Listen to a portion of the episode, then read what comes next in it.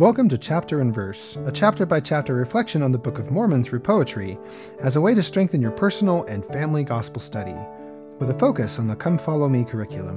One chapter, one verse. My name is Michael D. Young, and today we have a text based on Alma 43. The focus verse for this text is Alma 43 45. Nevertheless, the Nephites were inspired by a better cause. They were not fighting for monarchy nor power, but they were fighting for their homes and their liberties, their wives and their children, and their all, yea, for their rights of worship and their church. And now the text a better cause. A better cause inspires our hearts, not power, wealth, or fame. We fight for sacred liberty and fan its fervent flame.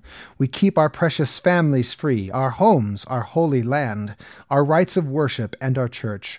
For all these we shall stand.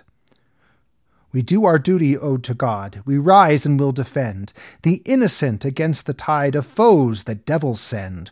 Our rights are treasures, heaven sent, we shall not give away. So we shall fight until the end and pay what we must pay. Thank you for listening. If you like what you hear, please share.